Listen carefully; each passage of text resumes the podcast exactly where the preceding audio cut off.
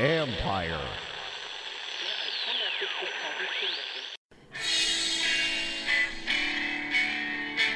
Called the fake news the enemy of the people, and they are. It's a serious question. I, I appreciate your passion. I share it. I've addressed this question. I've addressed my personal feelings. And I want you all to know that we are fighting the fake news. Listening to Just Ask the Question Adventures in Reporting with your host, Brian Karem.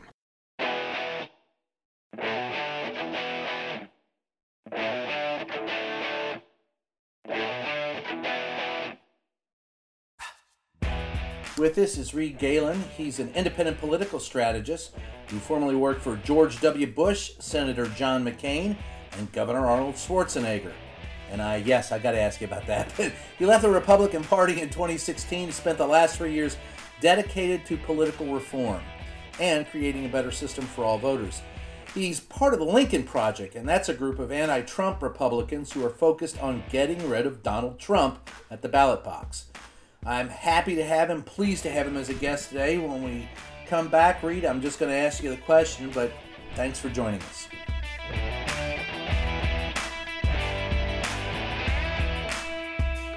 Hi, and welcome back to Just Ask the Question. With us is Reed Galen of the uh, Lincoln Project.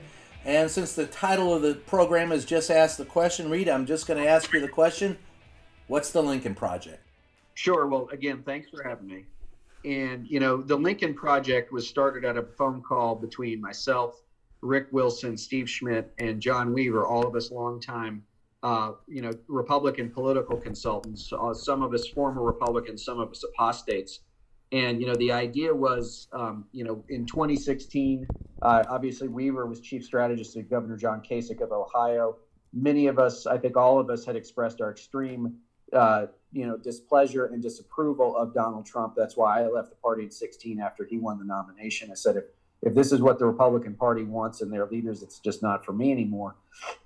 And so, you know, as you mentioned, you know, there's the never Trump thing, which is not a huge, you know, I'm not a huge fan of that that moniker, but it is what it is. But there's some folks in this space, but you know, they're they've been doing their best, but I think it's been at an intellectual level, and it's it's been at a level of you know policy and these are you know the rule of law, and these things all matter, right? Fundamentally, they matter to a free society.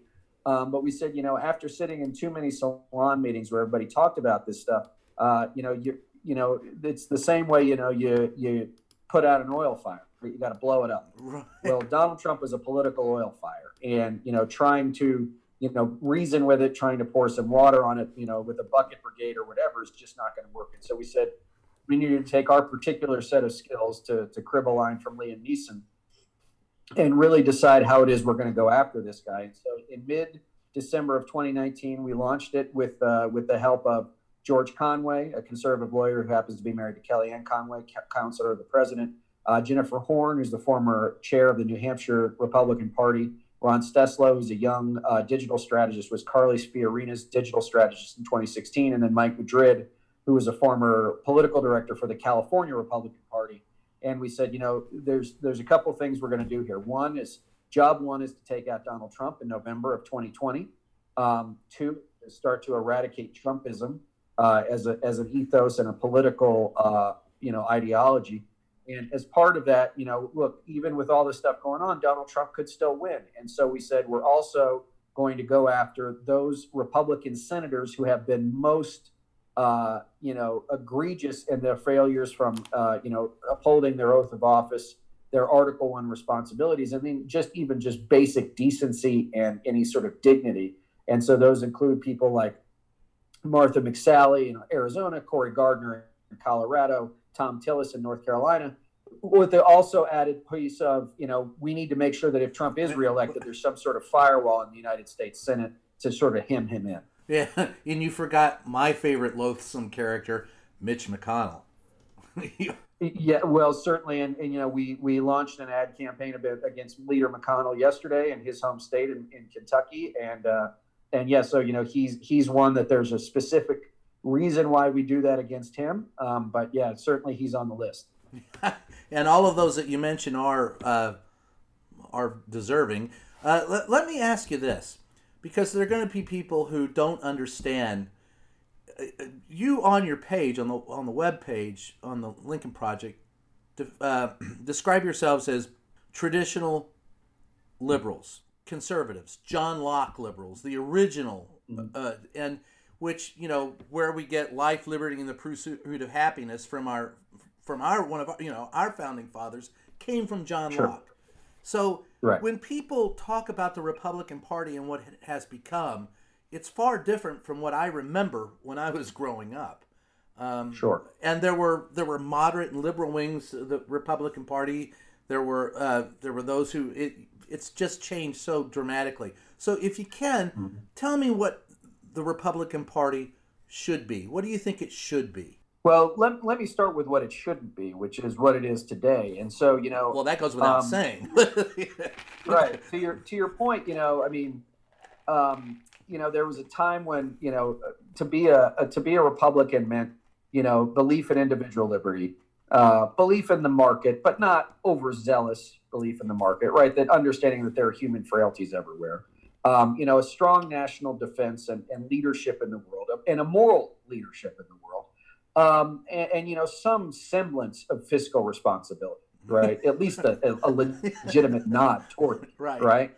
Um, you know, and and you know, obviously those things, you know, some of those, actually, all of those things have now fallen off, and so what we see is that we have a Republican Party, you know, that has been totally transformed by Donald Trump.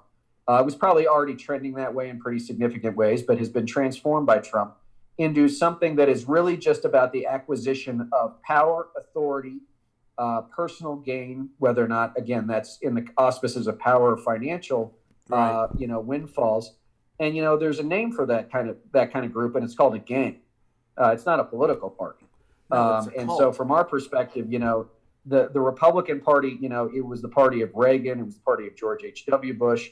You know, if think about even George W. Bush, for who I work for, right? his first signature piece of education of, of, of legislation was public education reform. Now, whether or not you agreed with it or not is immaterial. It's the fact that a Republican president made reforming public education his first thing. It was obviously pre 9 11. Right.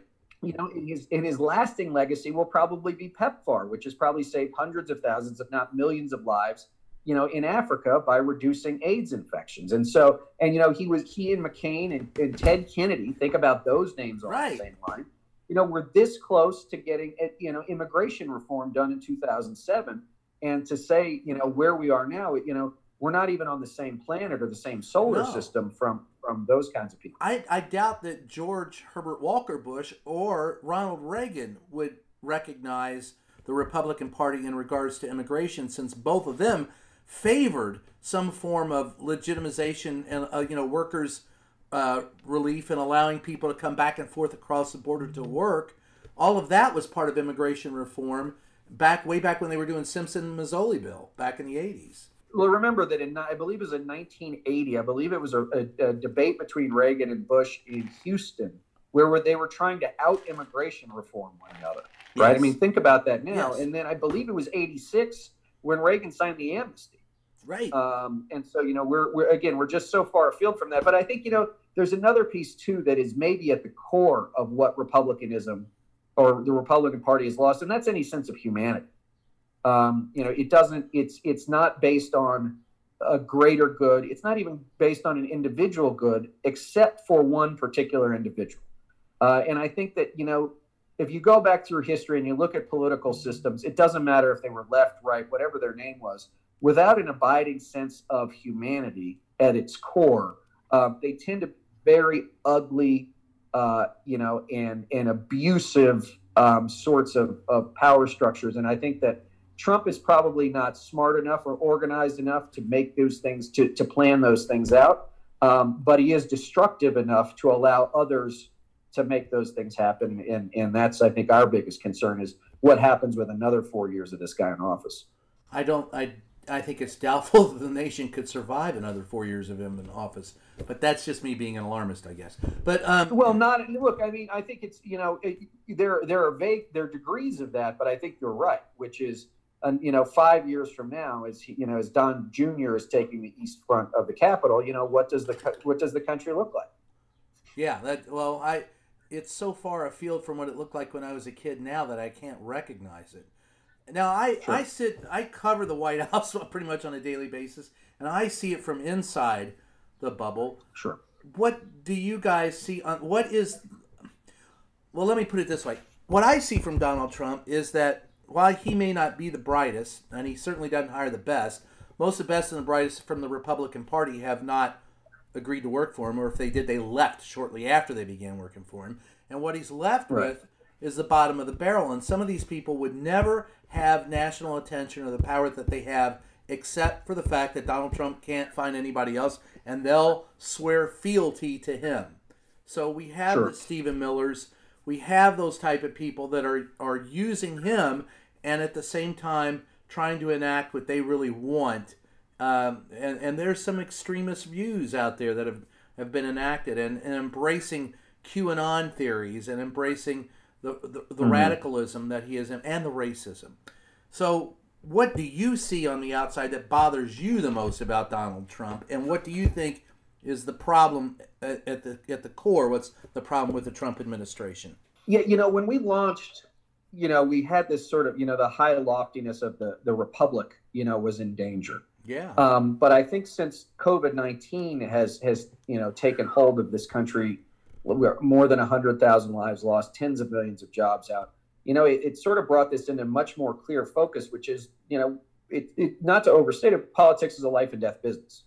Um, Yes. And you know, if Donald Trump was not the president, I don't know where we'd be. Um, but I, I would hope that we would have had someone who, at the very least, was willing to heed the calls of you know his intelligence services and his experts to say back in sometimes in, sometime in December maybe or even early January that this was an issue that we needed to take on. And so there's just a basic lack of competence. Um, but it's also this this you know, and this has really taken hold of the Republican Party too. And look, there's always been a a somewhat suspicion of government among conservative circles, but really no American loves government, right? That's never No. been part of our ethos. no. Um, but this is one It's where it's like, how do we actively, how do we actively destroy the administrative state, which we know is always a, a, a- goal of Steve Bannon, you know, in his sort of Yes. Leninist structure. Uh, and we're and they're doing that um, because they're just letting things lie fallow, or they're utilizing these, you know, the things they do control, which are massive resources and massive f- forms of authority. Um, so it started with just his dis, you know, his disrespect for the office and his unfitness for office, and now um, he's genuinely, you know, killing Americans. He's genuinely harming the nation um, in in proactive ways and in passive ways that I think are, you know, beyond the pale of anything I think we could have even imagined uh, when we started this effort. And now, you know, it, it, it gets me up every morning, as we told a group that uh, Rick Wilson and I were speaking to earlier this morning. Um, you know, there's no day off between now and November 3rd. In I fact, there- until until the polls close in the Marshall Islands or wherever it is, whatever the last poll is in this country closes, like we'll be at it seven days a week, 24 hours a day, you know, 300, you know, 30 days a month. I mean, from our perspective, there is no greater mission than to make sure that Donald Trump is, you know, if they have to, is wheeled out of the, the White House on January 20th at 12:01 p.m. Well, that's you know there are those. I, I wrote a column this week about those that are afraid that should he lose, he won't leave.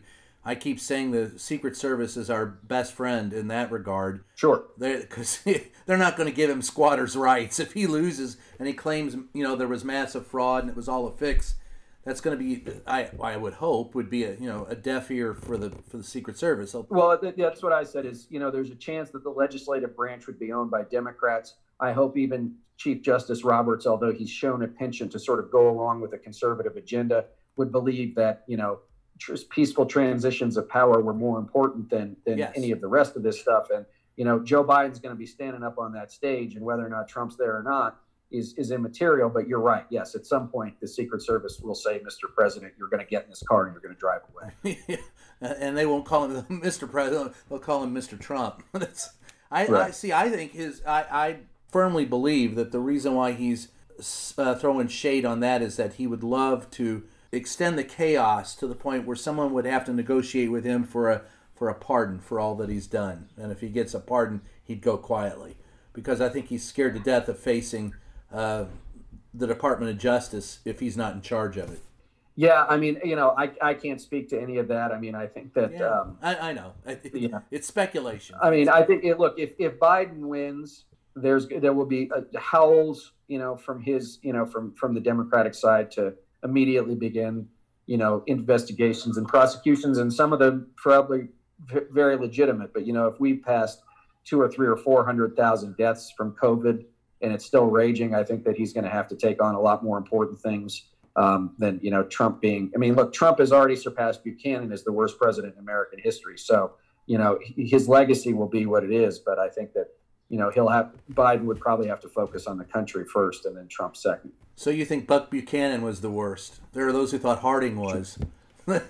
Uh, you know, who knows? But you know, but Trump but Trump's now number forty-five, no Yeah, matter what. I- So does it bother you at all as a Republican that you're supporting someone who's not a Republican? you know, it's a binary choice. Um, Yes. I wish that Americans had more options electorally from from city council to president of the United States, um, but this is where we are. And you know, are there things that I'd probably disagree with? Um, you know, policy wise with Joe Biden, probably there probably will be. Um, but you know, if I have to choose between Donald Trump, who has shown himself to be who he's always been, right? For him, this is all performance art, or Joe Biden, who's dedicated himself, you know, to to public service for the last however many decades, is a is a is a genuine human being, and I think takes you know the the the core and the heart of the American people personally and and you know seriously. I'll take Joe Biden a hundred times, a thousand times. What caused you to break with Trump and the Republicans? Well, I was never with Trump because I thought he was a joke from the get go, but that shows how attuned I am as somebody who's been doing this for 20 years. Um, no, I, I, you know, I, I think back, you know, I wrote, you know, I wrote so much stuff back during 2015 and 2016. And, you know, it was from the beginning, you could see the ugliness and the, and the division he was sowing and how he was just, frankly, so much better at the stuff that he was doing than any of the other 16 guys on the stage and one gal. Um, and you know he he prosecuted that so well and so brilliantly because he understood that you just had to say the craziest thing that anybody had ever heard, and you know the the, the cable networks um, Would pick you it know, up and everybody else would amplify it. Right. And so you know he he had you know We him. ninety-seven percent of every mention, you know, including you know whatever Hillary was doing, and so you could say what you want about his intellect. He is instinctually tied in to the id of the, you know, the revisionist white guy who feels like the world has passed him by, Yeah. right? Um, that Angry that lizard guy. brain is, is yeah, is very po- is very powerful, um, and you know, I think ever, it was uh, a you- combination. Of, Do you remember? you know, they're Do you remember Dennis the Menace comics? Mr. Sure, of course. Mr. Wilson, you kids get off my lawn.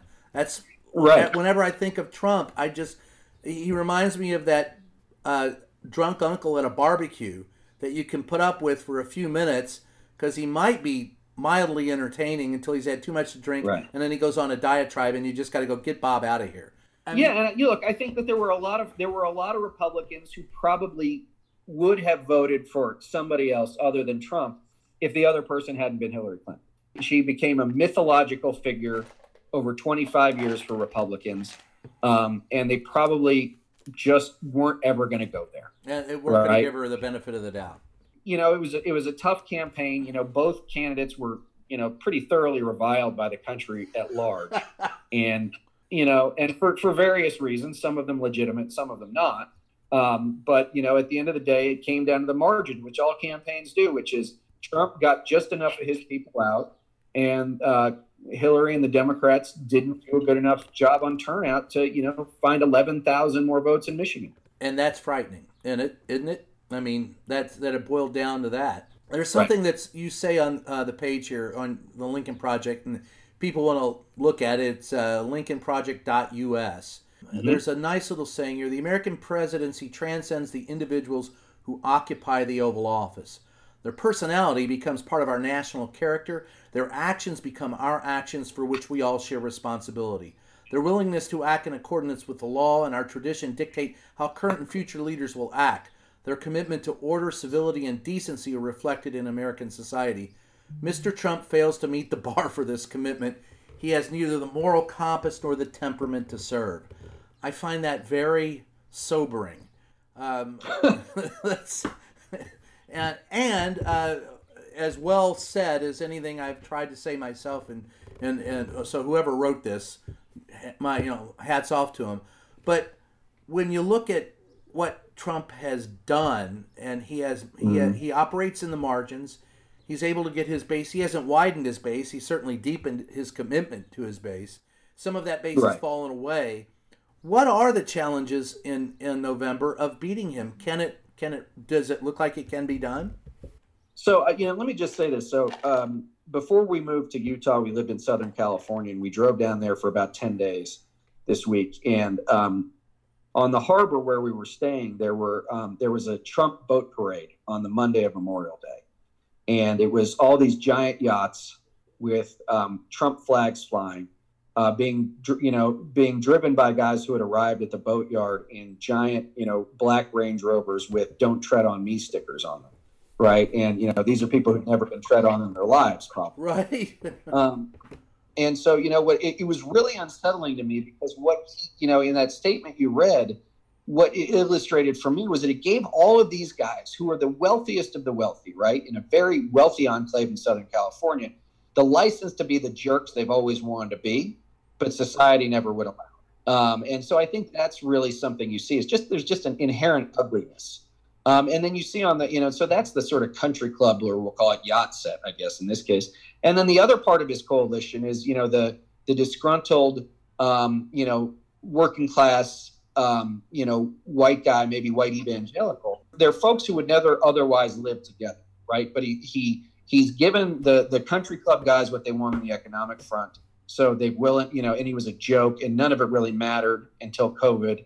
And then you know the the he scratched the itch for the guys who felt like socially they were looked down on. And you know in in many cases they might be right? Right. Um, from a sort of you know new york or la elite perspective.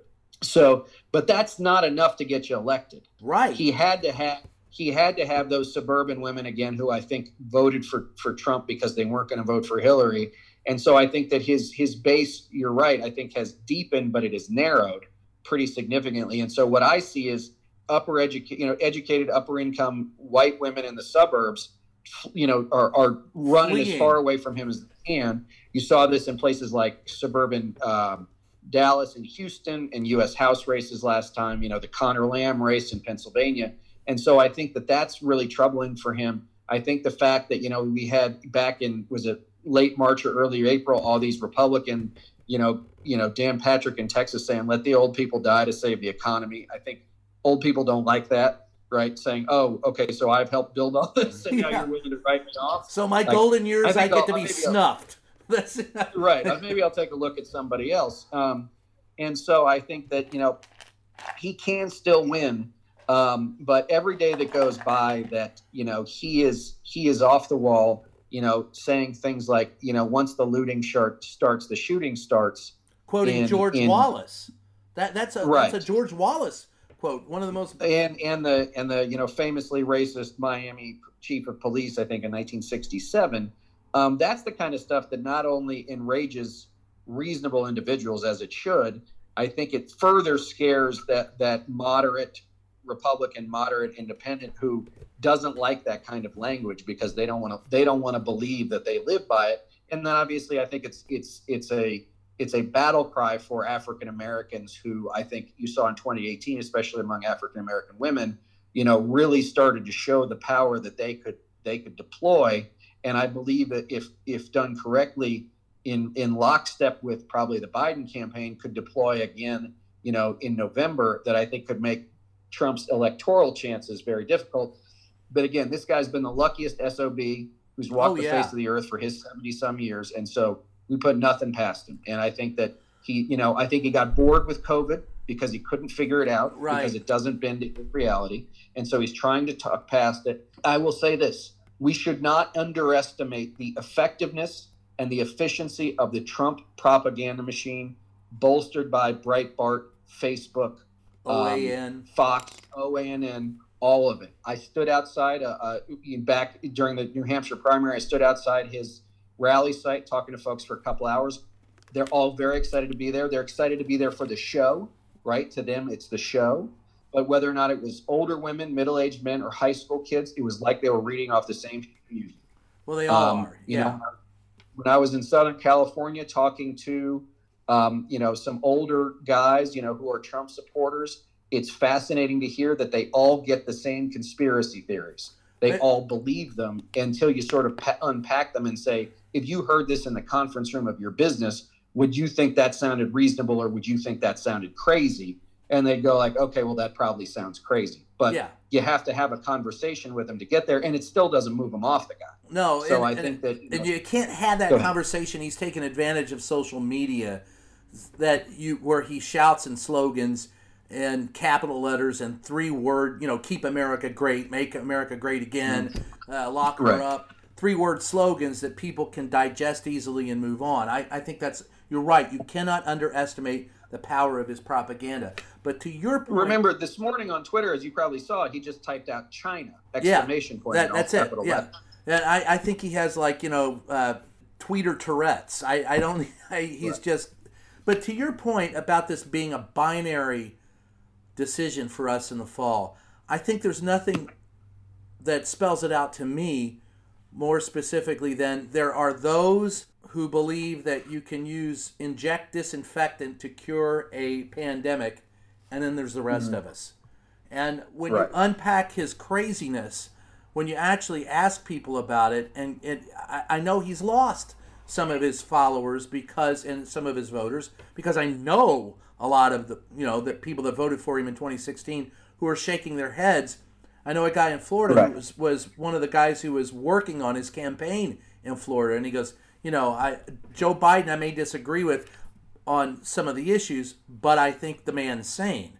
I mean, the sanity Right. question has overcome most of it, and his desire to get past COVID, why people are continuing to die, is rather frightening and, uh, to me, rather shallow uh, and, and and myopic. But uh, Well, de- depth and field of vision have never been have never been Trump's strong suit. now that could be on a bumper sticker. Right. But uh, so that brings us to Biden and what's going on recently in uh, the riots. Here we are. Trump is telling us what a great nation we are and what a great leader he is, while we've got 100,000, 103,000 now today, people dead from the uh, coronavirus pandemic, record Right. unemployment not since the, the Great Depression, and Right. we're, we're looking at riots and burning cities. Um, Yeah. how can anybody vote for the guy? I'm I'm lucky enough to get you know all this polling stuff that comes along every morning Ah. from different people, and me. one thing that one thing that uh, that they said last week was that the COVID, the COVID issue had hardened into into partisan uh, frame, and that you know the reason why their analysis was the reason why you saw Trump going so crazy with everything he could think of to throw at the wall was because he was trying to find in his campaign was trying to find some way to break out of that because if it stays in the partisan framing uh, where you know Republicans are pretty strongly with him uh, but Democrats are obviously completely against him, and, and independents by a large plur- plurality do not believe he's done a good job either on the COVID piece or the economic piece. Uh, that they they? lose, and so he's got to find a way to break that out. And I think that you see with the stuff in Minneapolis and the things that he said, the mayor and the National Guard, and you know utilizing George Wallace uh, is you know his instinctual way of saying, I know how to fire my guys up right? And you know, images of African Americans juxtaposed with burning buildings and, and marching is something that I believe he thinks is enough to get them fired up enough to, to come closer to him and you know sort of go back to the old 68 Nixon, you know, law and order stuff, right? Yeah. Make the white people afraid and they'll do what I want. I don't know that it's the same dynamic because it's clearly not the same country. Um, I, I think you could have a whole podcast just on law enforcement, uh, you know, in cities, and and you know the fact that it's taken the the invention of the iPhone to see what's going on far too often. Um, that I think you know, as a as a traditional conservative or small L liberal, right, who Right. believes in uh, individual liberty, life being first among those things. Um, that a you know, any time that the state is able to deploy lethal force with regularity is I think, a- a, very concerning thing. Um, but Trump to Trump, it's you know, it goes back to that that that uh, speech he gave to I don't know it was the Fraternal Order of Police when he said, you know, maybe hit their head against the side of the car, and they all started laughing and clapping. Yeah, and that's not okay. No, and and he said, uh, "Don't be too nice to him when you arrest him." I remember that. I was standing there.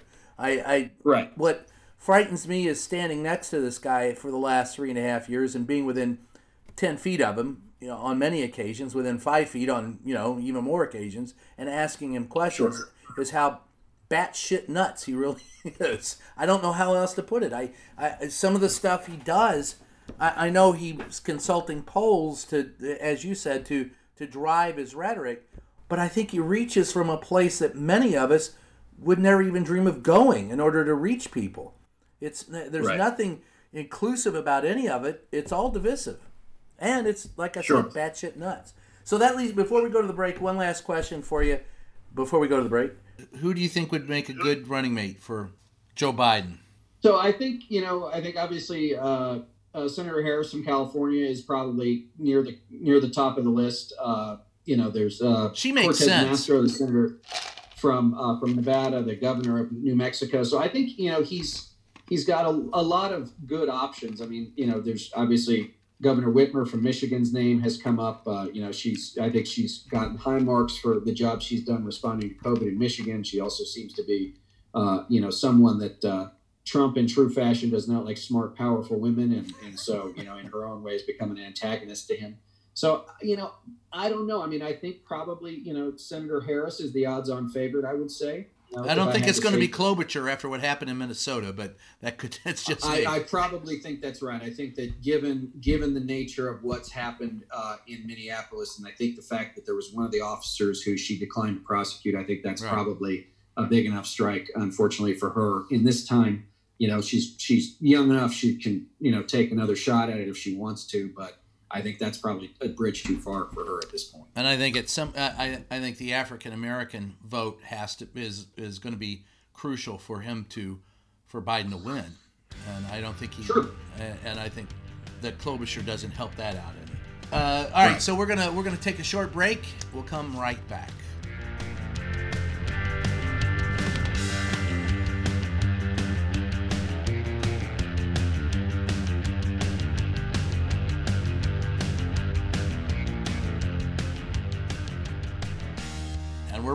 Don't you love how we put the commercials in? Absolutely. that's that's the easiest part of the job. Well, we'll be right back, and we're back. Uh, so, I guess we would, let me start out asking you a little bit about your background. We, we've been talking about uh, Trump and the Lincoln Project, and I'll talk more about the Lincoln Project. But you got to tell me an Arnold Schwarzenegger story. What's your favorite Arnold Schwarzenegger story? You worked for him you know, I mean, I'll say this for all the people I got to work for. You know, the governor, Governor Schwarzenegger was was by far the most fun. I mean, first and foremost, he was, you know, for however many years, the most popular movie star on the planet. Right. Um, right. So, so, the question you is, did is, did he ever say to you, "I'll be back"? Uh, no, he didn't say that. Say that to me, but you know, it was just it was such a fascinating thing to be a part of, um, because you know, he really did understand the the nuances uh, of the job, but you know, he was best um, at you know being governor uh, in a way that you know all Californians you know look even when Californians disagreed with him on policy because uh, obviously they're far more Democrats they never right. disliked him personally right um, because he was armed um, and so you know just talking about how you know he you know he he went from you know being uh, you know an actor and he goes to visit some Hollywood big shot on a set and the guy's all hung up with wires and all this other stuff. And he goes, Look at how ridiculous you look. Look at you. Look what you're doing with yourself. You're hanging from wires from the ceiling. He goes, and then I thought to myself, now I argue with far- farmers from Fresno, you know? um, so, you know, just, just, you know, you know, where you go from the, loftiest of the lofty, you know, Hollywood, hanging from um, wires so, to a farm in Fresno. that's right. Which you know, farmers in Fresno got a lot of sway in California. That's that's they so. do. Yeah. But it was uh, it was a great campaign. You know, it was 2006. Um, you know, I think we won by 17 points. It was a fun campaign, and he was certainly one of a kind to get to work for. So now, uh, the, the, Lincoln Project. What do you mm-hmm. see it the long term goals of this project, and how do you see you pursuing them? So you know, I, it's a good question and one we get asked more and more. And I think it's it's one of those that we explore, but we explore, I think, a little bit. I would say not a little bit, very tangentially, just because, um, as I said previously, you know, we don't want to get too far off the off Right. the, the mark here as to what we're trying to do on a daily basis. But I think what we've seen is, you know, with almost 200,000 people who've signed up for the website, I think we're going to try and get to about a million before election day. Is there really is, I think, you know, a a desire out there to to fight back, but to fight back from a principled perspective, if that makes sense. Makes a lot Um, of sense. Which is, you know, you know, we can we can, you know, disagreeing on policy is not a bad thing. no. Um, You know, I go is- back to is- the- let me. I, I interrupt, but I go back to Ronald Reagan and Speaker of the House Tip O'Neill, and Mm. Sure. Tip O'Neill and him would argue vehemently about uh, policy, and Tip Right. never appreciated Reagan's policy. Uh, Reagan tried to run over Tip as far as policy goes. After five o'clock, Tip O'Neill and, and Ronald Reagan said, "We're two Irishmen and we'd have a drink together." And so Right. there was there was no matter and, and that's how I grew up. There was always a difference. You could but we were all had the agreement that we were on in the same boat rowing in the same direction. And Sure. and there is there is such divisiveness in Congress these days. And of course, uh, you know, Trump didn't start this. He's taken advantage of it. But it Sure. didn't begin with him. How do you get past how do you get people to work together again? Does it take one charismatic leader to do it? Does it take the cooperation of all? Does it take ads from the Lincoln Project? What does it take? Uh, you know, I think what it first and foremost takes is a re-engagement by the American people in their politics. You know, I think that there's a book I'm looking at here um, called "The Narrow Corridor" by two very smart guys. One's from Harvard and one's from MIT, I think. About um, you know, they use this expression, and they're far smarter than I am. The shackled leviathan, right? Yes. Which is you know the leviathan. Thomas Hobbes um, talked about how you know the state would overcome and its tentacles would crawl everywhere. Uh, and their idea is that you know you need a an administrative state that has you know that grows enough to have the capacity to do the things that its society wants it to do, uh, but the society has to act as a check on what it can do. And I think we're certainly in a place now where the American people have not done, you know, and we're all responsible for this nearly enough to make sure that we are making our voices heard uh, as we see increasing concentrations of wealth, increasing concentrations of corporate power. You know, the the fangs, you know, out in Silicon Right. Valley, um, and all these things, and also, you know, uh, with, with Trump left to his worst devices, uh, you know, a government that can, you know, an executive branch that can can and will do what it wants when it wants, because you know, it, what it turned out was that these things only worked when everybody played along, uh, and the people have to be the first line of defense against this stuff. And so, you know, you can go through gerrymandering and closed primaries and all the other stuff. that there's talks about it, but gerrymandering, there's closed primaries, there's lack of ed- public education. Hell, there's parenting Right. for that matter. There's uh, Right. all of those issues have helped create the state that we have, and you're correct that we we all participated in it. We all got us there, but to the point, I mean, you have people like Mitch McConnell picking his, you know, he's effective in picking his constituents and making sure his constituents vote and others don't. There's not voter fraud. There's voter suppression. There's uh, how do we deal with that in a in a and how does how do you envision us dealing with it? That's a big that's a big lot to deal with. That's a lot to unpack. Sure. So, I mean, you know, I again, I think that the first thing is to is to um, do our best to to take out Trump um, and and his big biggest enablers, and and to do so in such a way that it starts to make you know the the folks who remain, um, at least some of them, decide, you know what. Um, I'm not. I'm not going to play that game anymore. And look, if he, if he loses and they lose the Senate, there'll be a ton of them saying, "I never really liked it. it was the game I had They, to play." they already blah, say blah, that. blah. That, that I, I cannot Right. tell you one Republican senator or congressman that I've met that say they truly like Donald Trump. Right. Uh, so, But it's but but think about think about the you know the think about when LBJ was a senator, right? Before he was vice president, before he was president, right? If you crossed LBJ as the president, you were never going to get anything you wanted. no, right? And and and, and if you think about um, you know, any number of, of United States senators going back through history where, you know, if they were a powerful committee chair, they were majority leader, minority leader, the president had better understand that nothing got done without the without the um, you know without the assent uh, of the legislative branch of the Article One branch, and the fact that these people have sold out so much, including the the the power of their offices, for you know the fear of a mean tweet, like they Right. all got to go.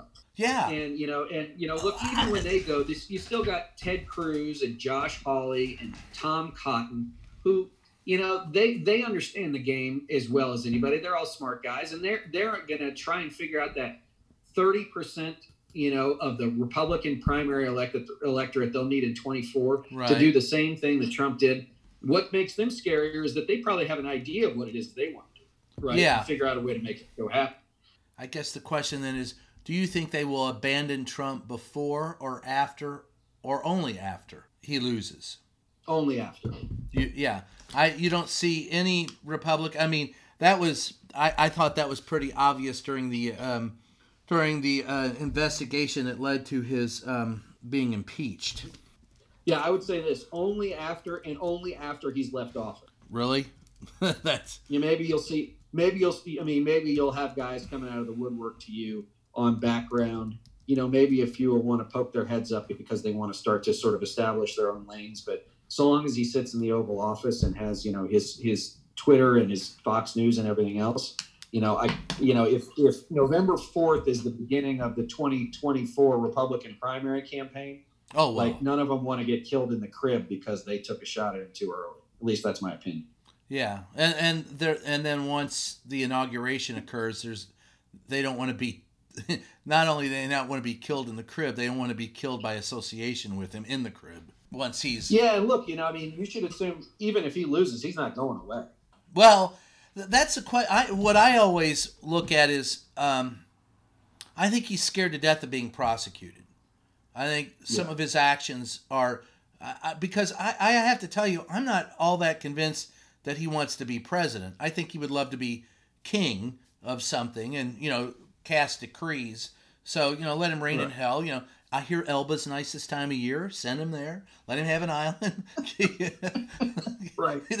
Give him that. Let him reign there. One golf course. You know, he can stay on Right. that one golf course the rest of his life. No, uh, and and the biggest punishment to him would be no attention. Um, but Right. alone, lonely on one golf course, no attention, reigning on a you know an Elba. He'd be fine with it, I think. Except well, and the- look, you know, I mean, I, I, I will make an assumption okay. that you know if he does lose, he Yeah. will try and find some way to pardon himself. Oh yeah. That's Right? yeah. You know, Well, the question is, one last constitutional crisis on the way out the door. You know, and he'll probably pardon God knows how many people. You know, in the interregnum between election day and inauguration day. Right. everybody. Everybody. I'm just gonna turn them all loose. That's Uh, I wouldn't. I mean, I wouldn't put it past him. I mean, why? If if he knew that that was the one thing that really he couldn't be, you know, that would be very difficult for anybody to overturn. Take care of all these guys in one fell swoop and say, I don't know what it is you did, but you're you're free and clear here. God, that's frightening, isn't it? What's the game plan for the Lincoln Project now, going forward to get rid of Trump? Sure. So I mean, I think with with the president, it's really a it's really a pincer movement. Um, He loves you, by the way. Every military. every time you all send out an ad, he goes bat cra batshit nuts. He he tweets at you, and he, right. So that's one that's one angle of the pincer, which is what we call the audience of one strategy, which is, as you know better than anybody, probably we can pretty much know where he's going to be sometime after nine thirty or ten o'clock on Every any given night. evening. yeah, Right. He's got his super TiVo, he's got his Big Mac and his French fries, and he's got his remote control. And uh, as he goes back and forth through stuff, you know, he gets angrier and angrier, and you know, he finds ways to, you know, express. Look, that's the thing about him is you know when he's angry because he tells you, yes, right? Like you know what's upsetting because either he tells you via Twitter or it's leaked to one of you guys within about 45 seconds of a meeting ended right, right that you know he went bananas about something so like there's no secret there's no there's no man behind the curtain No, like it's I- all out there I I, ma- I Um, maintain he is the most transparent president I've ever covered. He has to have he has to be on TV once a day. he has to have that public adul- adulation. And I got news for you. Sometimes it isn't people leaking things to us that let us know he's upset. I've actually heard him yelling when I've been in upper press. I've heard him, you know, Right. I've heard him and I've seen him. he, Right. he got upset one day. He got really pissed off. I can't remember who it was about about the thermostat or the lights in the oval, and I could hear him yelling about it.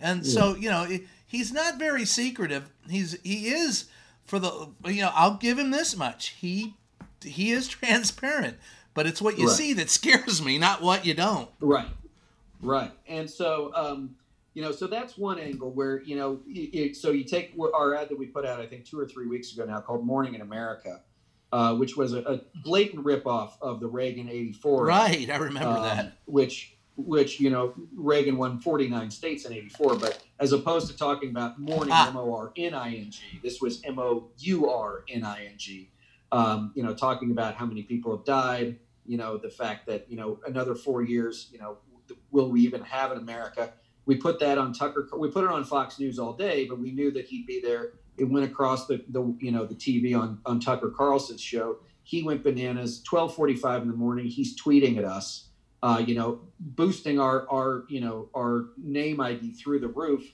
and making us you know giving us table stakes. Right. so now we're if not the prime antagonist of donald trump one of the prime antagonists of donald trump in this race um, you know then as you know he spends a minute and a half on the tarmac in front of air force one calling us the losers project. I mean it's just beyond me.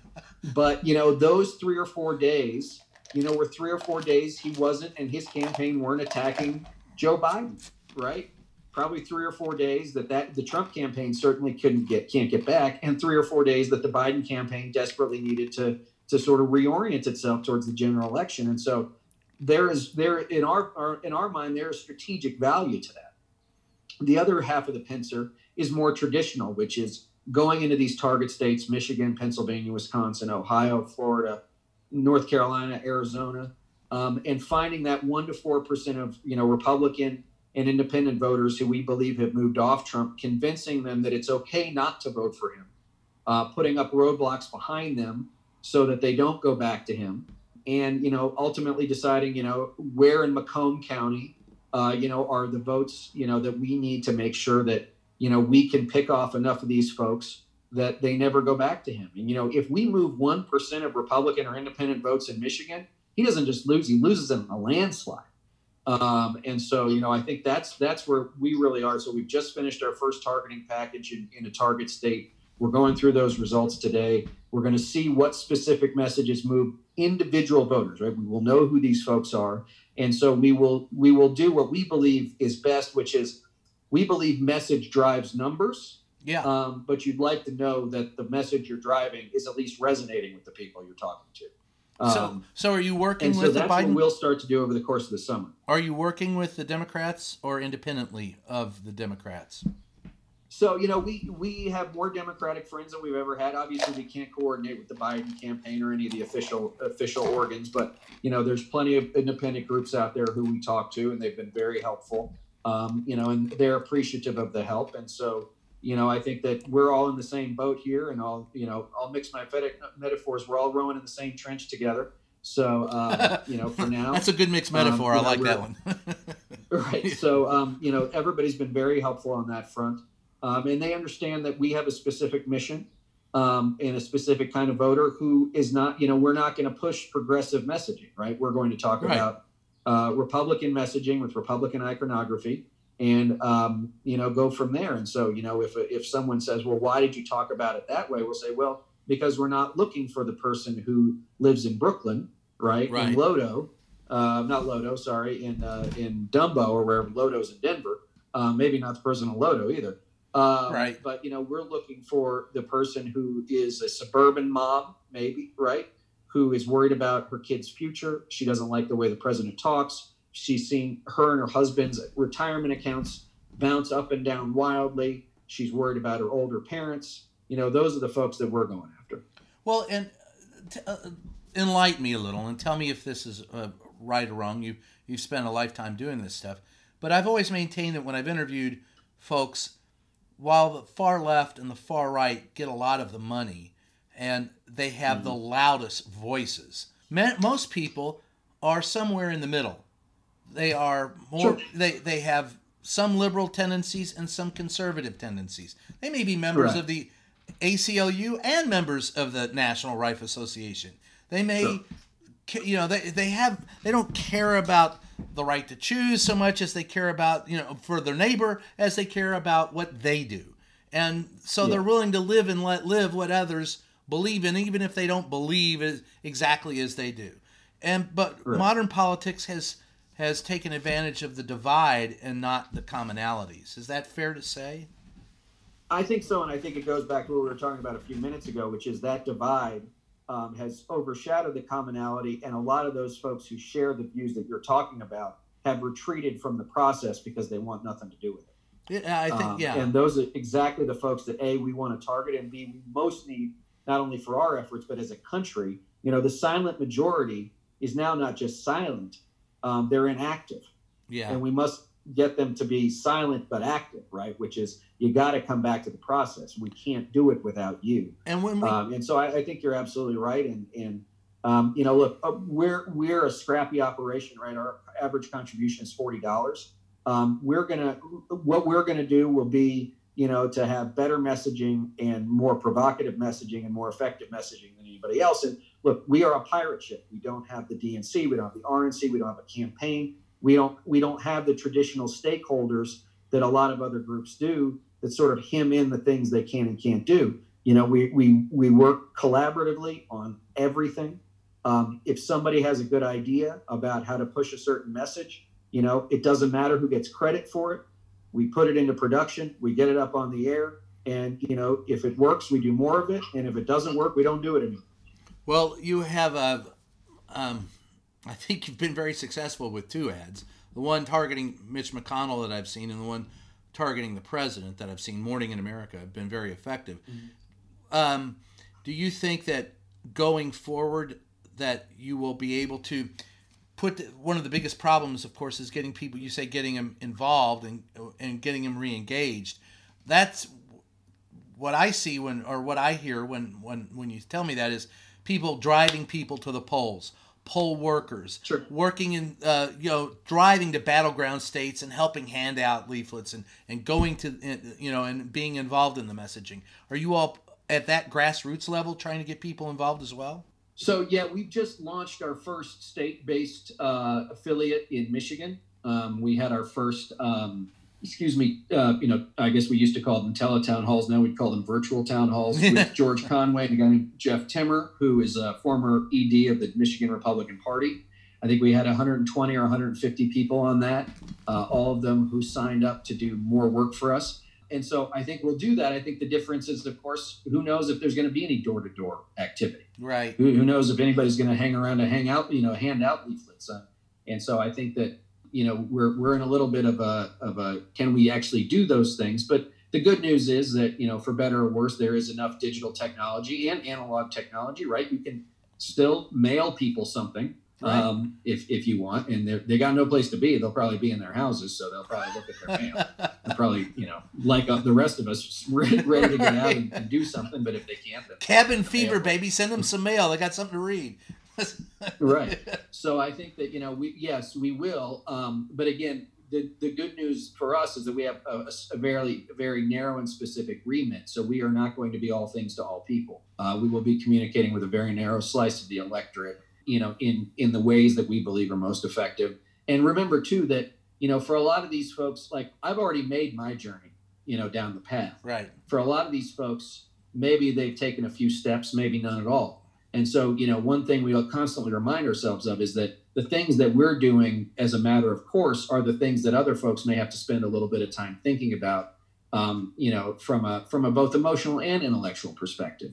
Um, and so, you know, we we want to find ways that we can communicate with people that allow them to take that journey uh, and feel not only comfortable with it, uh, but that that proud that they've decided, you know what, for this one, you know, maybe I'll disagree with this guy on some things, but for now, you know, the country's too important to let this stuff go down the drain. Country over party. Exactly. We're going to take a short break. When we come back, some final thoughts.